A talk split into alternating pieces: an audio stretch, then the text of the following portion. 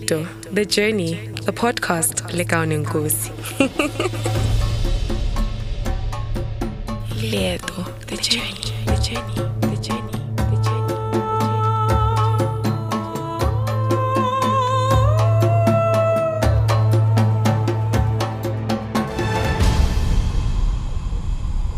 The Journey, The Journey, The Journey, The Journey, The Journey. Hi, welcome back to Leto the Journey with me, Kaunin Nkosi.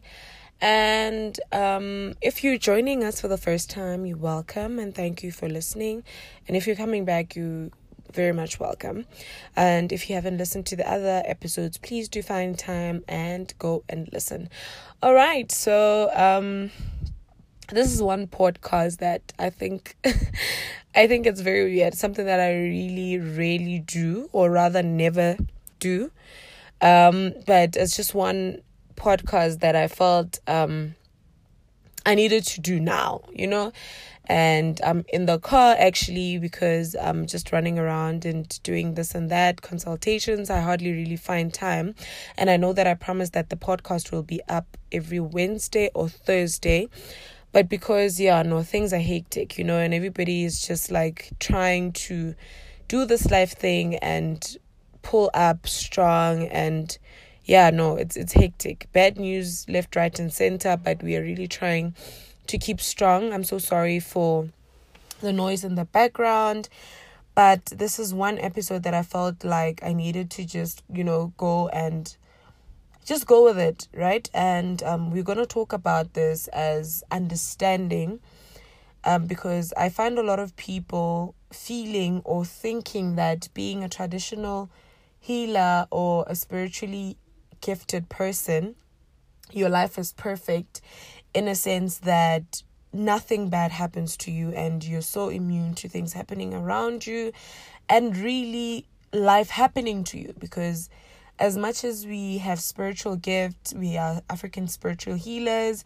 the works. Um, we are human before everything else, right? We are human before everything else. And um, I remember there was one time when I was from when I was still in varsity and I came home for the weekend. And that day things were very weird, right? Um, because I came back and I was busy with my assignments and everything and I started packing everything. And my sister was asking me, Haibo, you just got here. Does this mean you're going back? And I'm like, no, man, you know what? Um, I just felt like just packing everything so that everything is just nicely packed and put where it's supposed to be so that it's it's it's not messy you know i don't just leave everything lying around only to find that that same night my mom had to leave in the early hours of the morning and immediately just after she had left, um, there was a break in. And we found a lot of people having things to say like, oh my God, they're traditional healers, they're spiritually gifted, they can see the future, present, bona, everybody.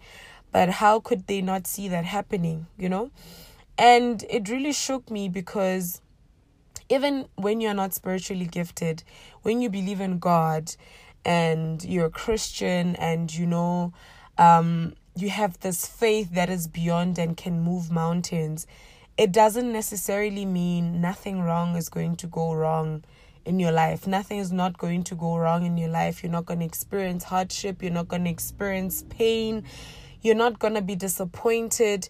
The works, right? Um, I feel people believe that once you undertake this journey of being a spiritual healer, a sangoma, a traditional healer, etc., nothing bad happens to you and you're so immune to life happening.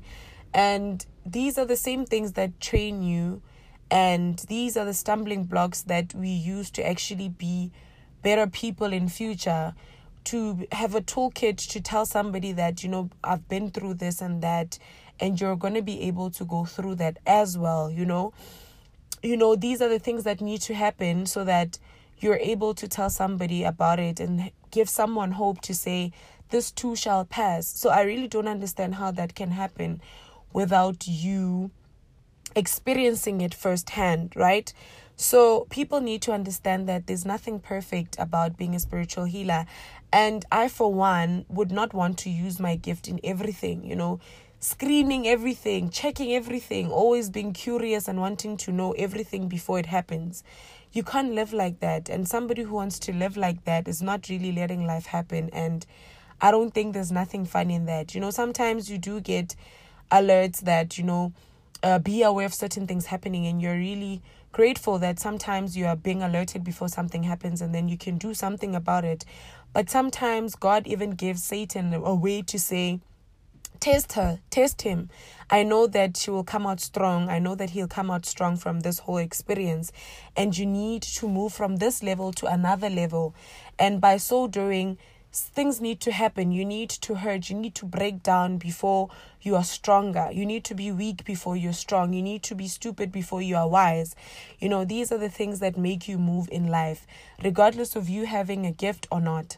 You know, it's life, it happens. And we are not immune to things happening. We are not immune from heartbreaks. You, we, we, you know, sometimes you need to go through that to be stronger, to learn, so that God can operate at us with you can work with you at a different realm for you to move to the next stage of your life you're supposed to experience certain things that will break your spirit where you just feel like you need to, to just take a break recuperate and think about your life gather yourself and move on you know these are the things that we use to be better people in future to move on and be experienced and be stronger so that we are able to guide people and train people uh, in knowing that you know she has experienced this and she came out strong, victorious, the works.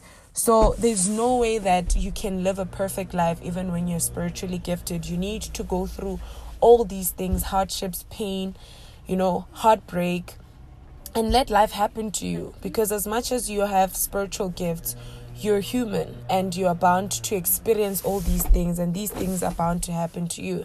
So this brings us to the end of this episode. We'll meet in the next episode. Thokozani makhetla kamaku love and light